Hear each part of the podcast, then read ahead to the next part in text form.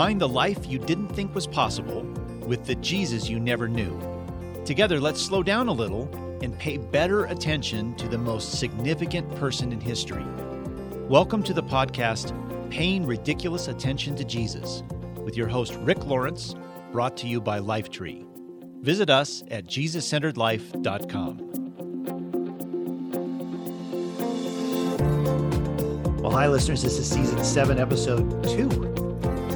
Rick. I'm author of a book that was just released, mm, let's see, late September of last year called The Suicide Solution. That's my latest book. I was co authored with Dr. Daniel Amen of the Amen Clinics. And just a word about a book about suicide, even ordering a book about suicide. It's really a book about anxiety, depression, and suicidality. It's an epidemic in our country right now. It's it's remarkable that in the middle of a pandemic we have this sort of under the radar epidemic right uh, merged with the pandemic, and it's an epidemic of suicide. We're on the verge of suicide becoming the number one killer of young people in America.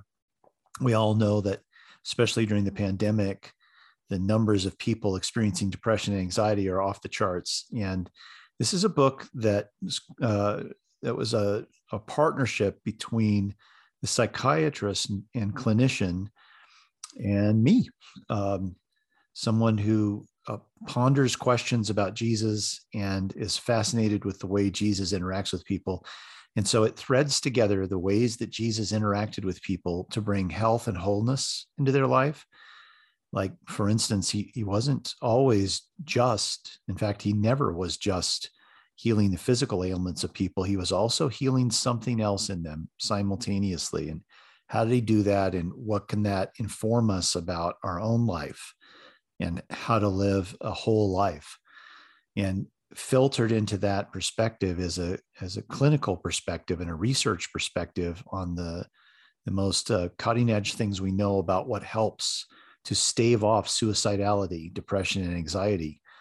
So this book is a result of uh, just the dissonance I had inside uh, living in a count, uh, one of the the a county in America that has one of the highest suicide rates in the whole country, um, and just seeing the aftermath of so many suicides in the same kinds of rutted responses to that, and very little about prevention so this is a book of prevention. It's it's how to live a whole life, and uh, based in the whole living of Jesus and how he invited others to live that life also.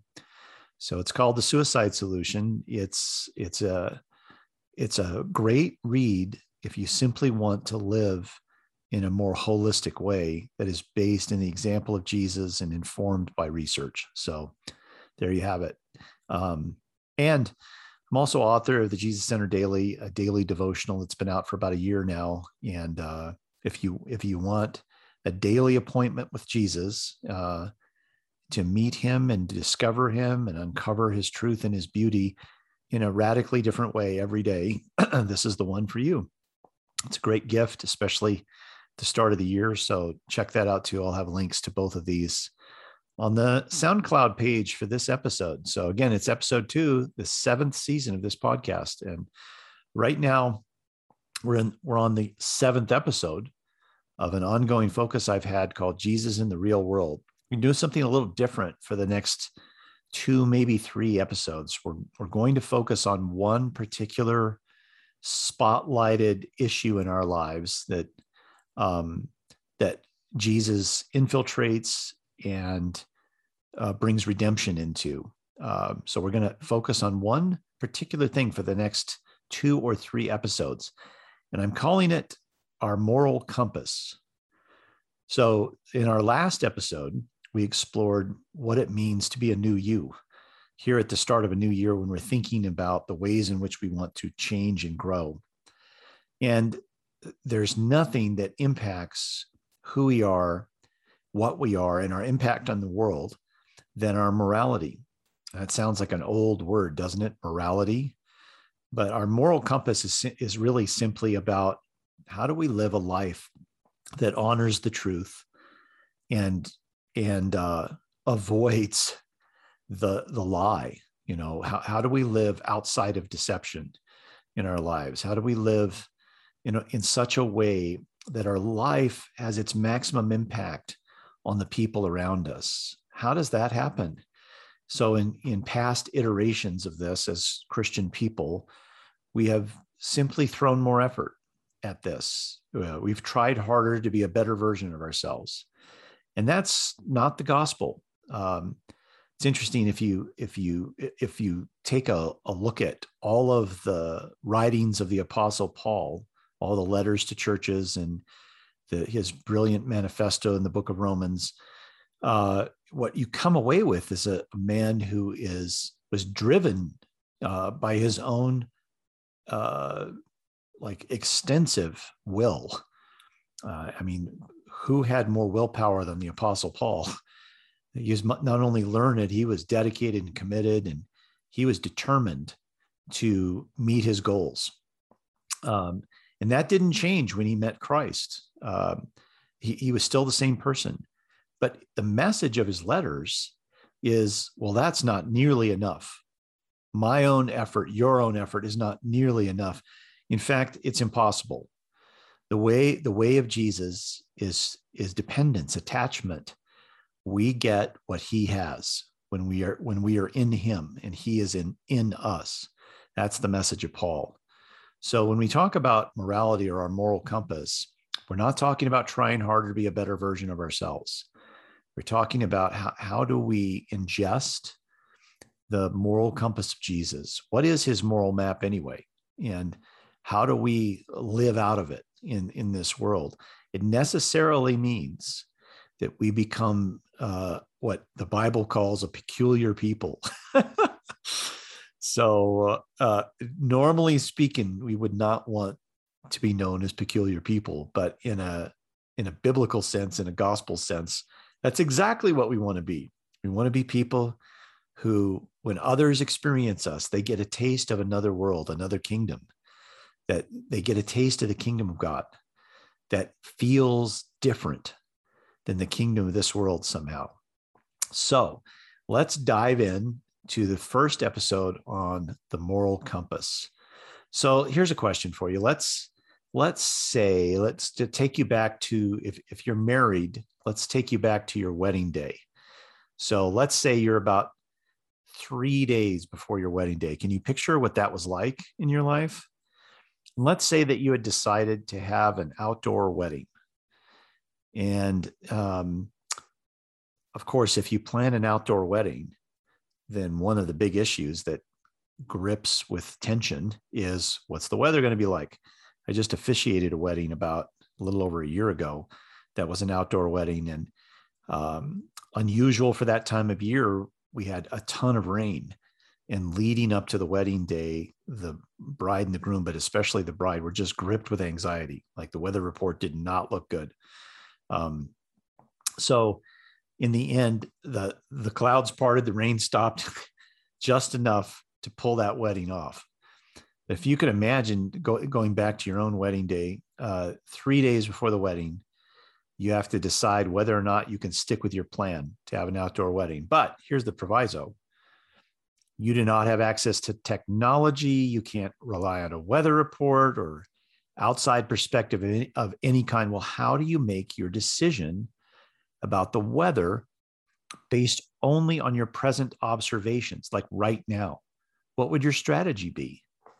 What would you have to do to make sure that you guessed right if you didn't have access to, to any kinds of helping aids besides your own observations? Well, you might have to study the present weather weather patterns and consider what you've known of in the past how has how has what you can observe now led to weather patterns that you could predict even three days from now what would your strategy be uh, and then based on what you observe and discern in your strategy could you predict what the weather conditions would be like three days from that well uh, I think it would be very challenging, especially for those of us who are used to the tools that we have now that tell us what to expect. But back in the day of Jesus, they had none of those tools. They had acute observation and recognition of patterns that existed so that uh, like farmers uh, used used to be in our culture, uh, they would use their stored knowledge to uh, try to understand whether the weather conditions would be good or bad. So, what are all the factors that really that make this challenging, though? And what would you have to do apart from that outside perspective or apart from technology to make a better prediction? Well, here's why I'm asking this. Um, Jesus said a curious thing in Luke chapter 12. It has to do with uh, weather forecasting and morality, or you could say moral decision making. And it has huge implications for how we live our lives. So uh, here's here's what I, I'm just going to tease you. We're going to read the context of this a bit later, but let me just read you the end of this passage from Luke 12. And here Jesus turns to the crowd and he says, When you see clouds beginning to form in the west, you say, Well, here comes a shower. And you're right. And when the south wind blows, you say, Today's going to be a scorcher. And it is. You fools. You know how to interpret the weather signs of the earth and the sky, but you don't know how to interpret the present times. Why can't you decide for yourselves what is right? Just stop right there. Whoa. Why can't you decide for yourselves what is right? What an extraordinary question Jesus asks. Uh, he's he's saying on the face of it that we should be able to decide for ourselves what is morally right, right? if we can understand how the weather works, why can't we pay attention to what is right and wrong and make the right choice relative to that? So, um, the elephant in the room question is well, it's self evident, Jesus, that we often can't rely on our own compass to understand right and wrong. So, why are you asking us this? Why are you acting as though our compass is trustworthy? because we know it isn't. We we we've made a mess of things as human beings. We often don't choose what is right. And here he's saying, why can't you?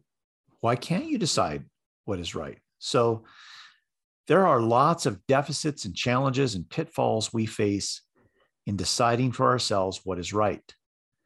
We have to really consider what is primarily influencing our standards of right and wrong. And in a culture like the one we live in, the intake, our cultural intake, we know that people who are followers of Jesus, um, who are um, who love Jesus and are uh, read their Bible deep, dutifully, are also taking in cultural inputs through Netflix or other streaming services that really are in complete moral contradiction from the kingdom of God. And yet, we do these things as a matter of normal life. It, uh, our norms have shifted. Does that mean that we should be, you know, uh, fasting from all uh, conduits of culture in our lives? Um, no, but there's a tension here, isn't there? Jesus is saying you can understand how weather conditions work and you can predict what those conditions are going to lead to. So, why can't you study the things that you're taking into yourself, especially into your soul? Why can't you predict what will happen if you take those things in? Uh, shouldn't you be able to make the right choice when you've decided, when you've accurately understood and decided what that will lead to if you uh, act that way or uh, ingest that thing? Why why can't you decide for yourself? So um, this is this is what we want to dive into. We want to explore the context and prerequisites jesus sets for this question he asks us why can't you decide for yourself what is right so uh, first in this passage, uh, and we're going to dive into it in a second, but in preceding this, Jesus is first warning his disciples to beware of the yeast of the Pharisees. So we know that yeast makes bread dough rise, um, meaning this little addition you put into the dough, it's really yeast is a fungus, and once it's exposed in the dough, it it it it, it uh, starts reacting and it starts growing, and it, make, and it makes the dough rise. So Jesus, when he uses this metaphor, the yeast of the Pharisees, he's warning his friends that the teachings of these hypocritical religious leaders are like a dormant fungus that once it's activated radically changes the bread but not in a good way so he's saying be awake to the yeast of the deception of the pharisees. Because the deception by its very nature the reason it's it's it works as a deception is it looks like something good but isn't. So the yeast looks like something you should add to the dough but actually the way that that yeast affects the dough is to pollute it to make it toxic a toxic poison. So he's saying watch out for deception in general. Don't tolerate the addition of this deceptive hypocritical yeast of the pharisees that's what precedes him saying to his disciples why can't you decide for yourself he's trying to wake them up to to be active consumers instead of passive consumers. Um, he wants them to be intentionally moral instead of drifting with the current of the culture. So let's go ahead and read Luke chapter 12. It's a, it's a, a pretty good chunk that we're going to read from Luke 12 because we like to read the sort of segments of thought. Often we take these little portions, these verses or paragraphs out of scripture, and we don't really understand the context in which these things were said. And then we miss what Jesus was really trying to say. So we're going to read the whole context here. It's at Luke 12, verses 35 through 59. Here we go. Be dressed for service and keep your lamps burning, as though you were waiting for your master to return from the wedding feast. Then you'll be ready to open the door and let him in the moment he arrives and knocks. The servants who are ready and waiting for his return will be rewarded. I tell you the truth, he himself will seat them, put on an apron, and serve them as they sit and eat. Now, he may come in the middle of the night or just before dawn, but whenever he comes, he will reward those servants who are ready. Understand this if the homeowner knew exactly when the burglar was coming, he would not permit his house to be broken into.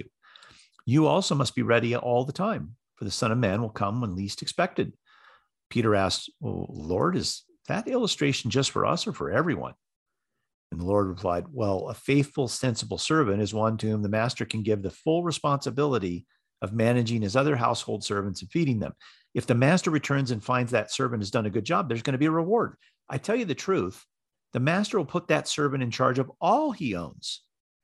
But what if the servant thinks, Oh, my master won't be back for a while? And he begins beating the other servants and partying and getting drunk. Well, the master will return unannounced and unexpected, and he will cut that servant in pieces and banish him with the unfaithful. And a servant who knows what the master wants, but isn't prepared and doesn't carry out those instructions will be severely punished. But someone who does not know and then does something wrong will be punished only lightly. When someone has been given much, much will be required in return. And when someone has been entrusted with much, even more will be required. Look, I've come to set the world on fire, and I wish it was already burning. I have a terrible baptism of suffering in front of me, and I am under a heavy burden until it's accomplished. Do you think I have come to bring peace to the earth? No, I've come to divide people against each other. From now on, families will be split apart three in favor of me and two against, or two in favor and three against.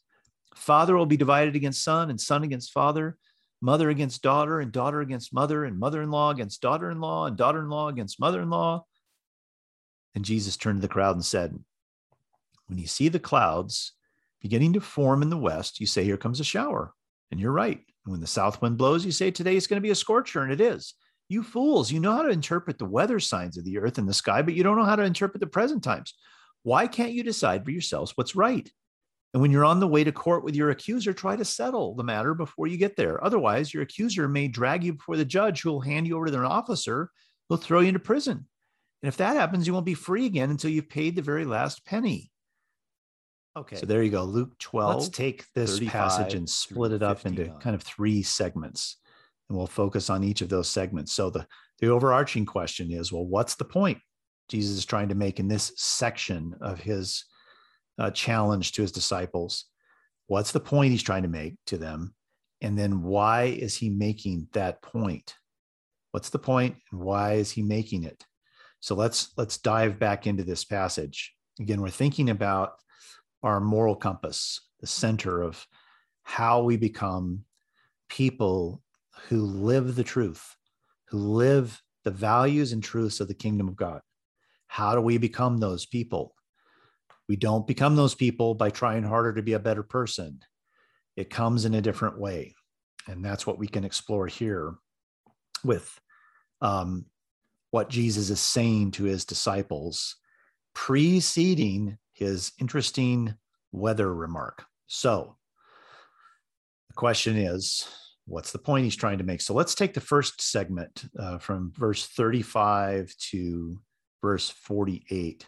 Here he's talking about being dressed for service and keep your lamps burning and be ready for the master when he returns the wedding feast and and the servants who are ready and waiting for his return will be rewarded he's going to you know honor them but these kinds of servants they're they're not prepared for his return because they already know when he's returning they're they're prepared for his return because they're looking for him. They're paying attention. They're they're intentional people. So um and what is he talking about when he's talking about uh the servant who who assumes his master won't be back for a while and therefore begins to you know live out terrible morality beating other servants partying getting drunk. So the master returns unannounced unexpected and that servant is punished. Um, why? Because that servant is only performing. That servant is only living out um, uh, the right instead of the wrong because they know they're being watched or they're accountable or they they know their master is there. If they think the master's not there then they don't live it out. Um, that means that they're shifting their moral center according to the circumstantial um, situation that they're in. So they are not uh, doing right i guess you could say because they are convicted about the rightness of that no matter what is happening around them. No, they shift their center according to the situation that they're in. And I guess you could say it in a more blunt way they shift their moral center according to their expectation of getting caught or not. Well, that, that, that violates um, sort of the uh, a, value that comes through in everything Jesus says and does. He values uh, purity from the facade down to the core.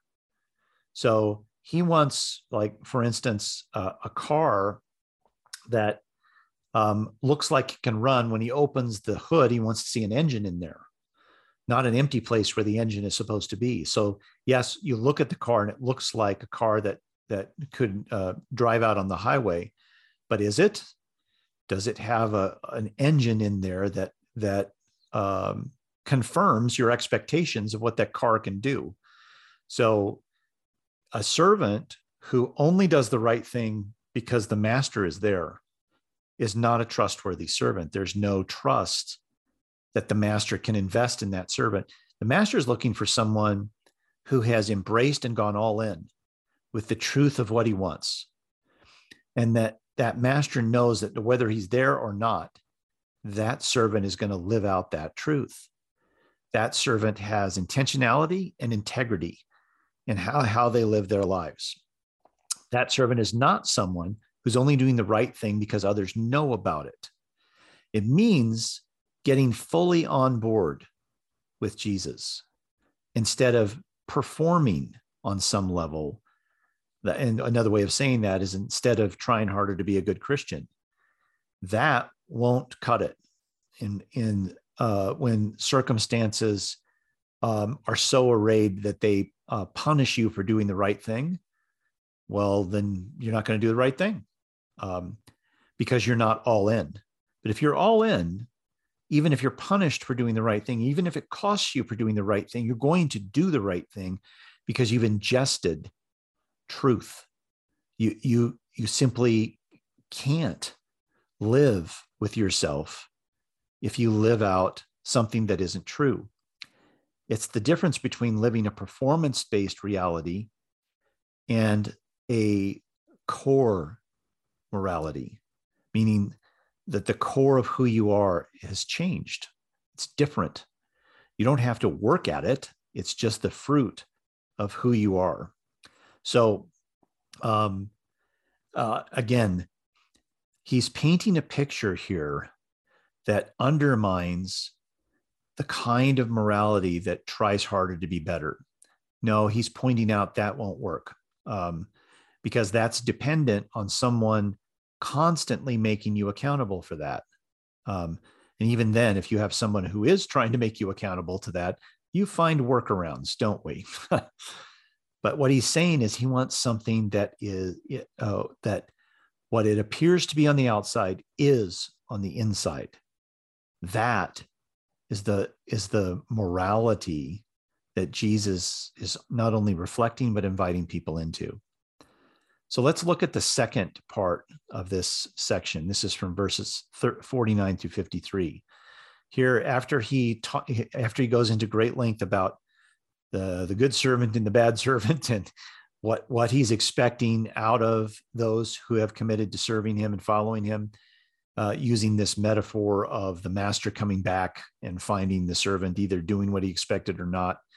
After he says all that, he, he makes a little turn in verse 49. He says, I've come to set the world on fire and I wish it was already burning. Ooh, what a scary thing. I have terrible baptism of suffering ahead of me and I'm under a heavy burden until it's accomplished. Do you think then that I've come to bring peace to the earth? No, we call him the Prince of Peace, but here he's saying, no, that's that's not what I've come to do. I've come to divide people against each other. Wow, what is this Jesus?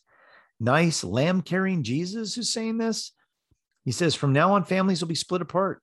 Three in favor of me, two against, two in favor, three against, father against son, son against father, and so on.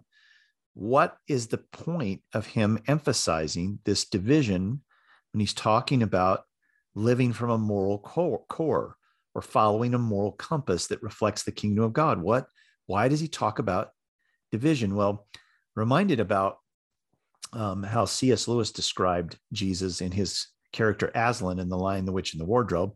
Famously, Lewis describes Aslan as not a safe lion. He's safe, he's good, but he's not safe. Not safe, but good. That's how he describes Jesus in The Lion, the Witch, and the Wardrobe. It's a brilliant description of Jesus good, but not safe. So, goodness becomes not safe when it stands for what is morally true in the midst of uh, a, a, morally fuzzy environment. It means that you, know, you probably experienced this yourself when you have stood for something that is true and good and paid the price for it. Um, maybe even you have stood for something that is true and good and lost a friendship over it or created tension in a close relationship because of it. Um, and maybe that tension results because of the dogmatic way you approached it. That could be. We often do things, we do, we do good things in a messy way. so sometimes our messy way has impact on others. But what Jesus is saying here is that this he, he came to bring a message that if we embrace it and go all in with it, it's definitely going to divide our relationships. It's going to uh, expose and uh, surface and challenge our moral norms. It, it's going to point out um, what isn't pleasing. So uh, uh, I asked this question of some young people in our group, and one of them said, Jesus didn't come to please or appease. Jesus didn't come to please or appease. Isn't that a great way of thinking about the mission of Jesus? And it helps us to understand when he says, I have come to set the world on fire. Wish it was already burning. He's not coming to please us, he's not coming to appease us. He's coming to plant goodness in the soil of what is ugly. And that goodness is going to be distinctly different than its, in, than its environment. So um, we think, we assume that truth unites us. Um, but actually, it divides us because it asks us to serve something higher than our circumstantial needs or our man made ideologies. It asks us to serve something that comes in conflict with those things. There is a kingdom of this world, and there is a kingdom of God. And Jesus said, I came to help you understand and then live in the kingdom of God. And it is different than the kingdom of this world. The norms of the kingdom of God are at odds with the norms of the kingdom of this world. Therefore, the two are going to be in conflict. And I want there to be conflict. I want you to live as a peculiar people, a weird people, people that live with the smell of the kingdom of God on them, which means that, that those who have ingested and defend and live out the values of the kingdom of this world are not going to like it when you live differently. It's going to uh, poke at their own dissonance about the, how they live. That's what it will do because it's it's inconvenient to have someone live the truths of the kingdom of God in everyday life because it exposes the ways in which others are not. Um, and that's what causes the division, Jesus is saying. So there's this second section about um, families getting split apart. Well, he's trying to say here that there's a higher truth to live by, a, a deeper family to live in than just the family that you were born into. All right, let's take that last section. Uh, that's verse 54 through the end of the passage. And this is the one we've already read before when he uses this second metaphor of uh, weather forecasting. You know, if you see clouds in the west, here comes a shower, the south wind blows, it's going to be really hot. Well, you're paying attention. Um, and that's why I can call you fools, because if you can pay attention to the weather and, and because it's important to you, well, why can't you pay attention to the embedded culture of your present time. Why can't you discern what is toxic poison in that culture and and make decisions based on that? Why can't you do that when you can do that with the weather? Um, so he, he's simply saying here to live intentionally, pay attention, be cognizant, differentiate yourself from your surrounding culture, be separate from the cultural interpretations of what's right. So Jesus says, not, let me point you to the truth here. Jesus says, I am the truth. I am the way, the truth, and the life. I am the way, the truth, and the life. So Jesus is saying, attach yourself to me, be in me, and I in you. And you will, I will then share with you truth by my very being. So when he invites us into relationship with him, he's really inviting us to share in what he has. And what he has is embedded in him the morality of the kingdom of God. And so when he says, Why can't you decide for yourselves what is right? He's implying that you can't decide for yourselves what is right because A, you're not paying attention. B, you're not differentiating from that once you have paid attention. And C, you're not depending upon me as the standard for truth. You're depending on something else for the standard of truth. Why aren't you? The, the, another way of saying this is why aren't you paying attention to me? Why aren't you paying attention to the kingdom of God? Um, you could take this both ways. You can say, why aren't you paying attention to the influence of the culture around you and making intentional decisions about what you will ingest? And the other side of that coin is, why aren't you paying attention to me at a more ridiculous level and paying attention to the standards and practices and embedded truths of the kingdom of God? Why aren't you more intentional about it? That that's what I'm going to leave us with today. And then we'll explore the next time um, the boundaries of the kingdom of God morality that Jesus lays out in the Sermon on the Mount. So, Sermon on the Mount is a fascinating addition into the the beginning of Jesus' ministry because it's it's one of the only times where he just speaks at great length without dialogue to a large crowd. And he does it at the start of his ministry. And I think he does it for shock and awe. He wants people to hear what the truths in the kingdom of God are like and how, how incredibly contrasting they are with their commonly accepted norms in the kingdom of the world. He wants them to hear the difference between these things and and feel like at the end of it, oh my gosh, he just painted a picture of life that is radically different than what I've slid into in my everyday life. He wants people to understand that there's two kingdoms working here and two sources of truth. And he's inviting us to pay attention to the source of all truth and pay attention to the sources of all deception around us, and then make wise decisions based on what we've observed. Why can't we decide for ourselves what is right? Because we're confused about what's right. Sometimes we adhere to what Jesus says and lives is right, and sometimes we adhere to ourselves. Sometimes we treat Jesus as God, and sometimes we treat ourselves as God. And it creates confusion and situational shifts. It's the situational shift that Jesus really hated about the Pharisees. The fact that they lived a morality that worked for them depending on the circumstances. He hated that. It was hypocritical. He wanted something he called perfect.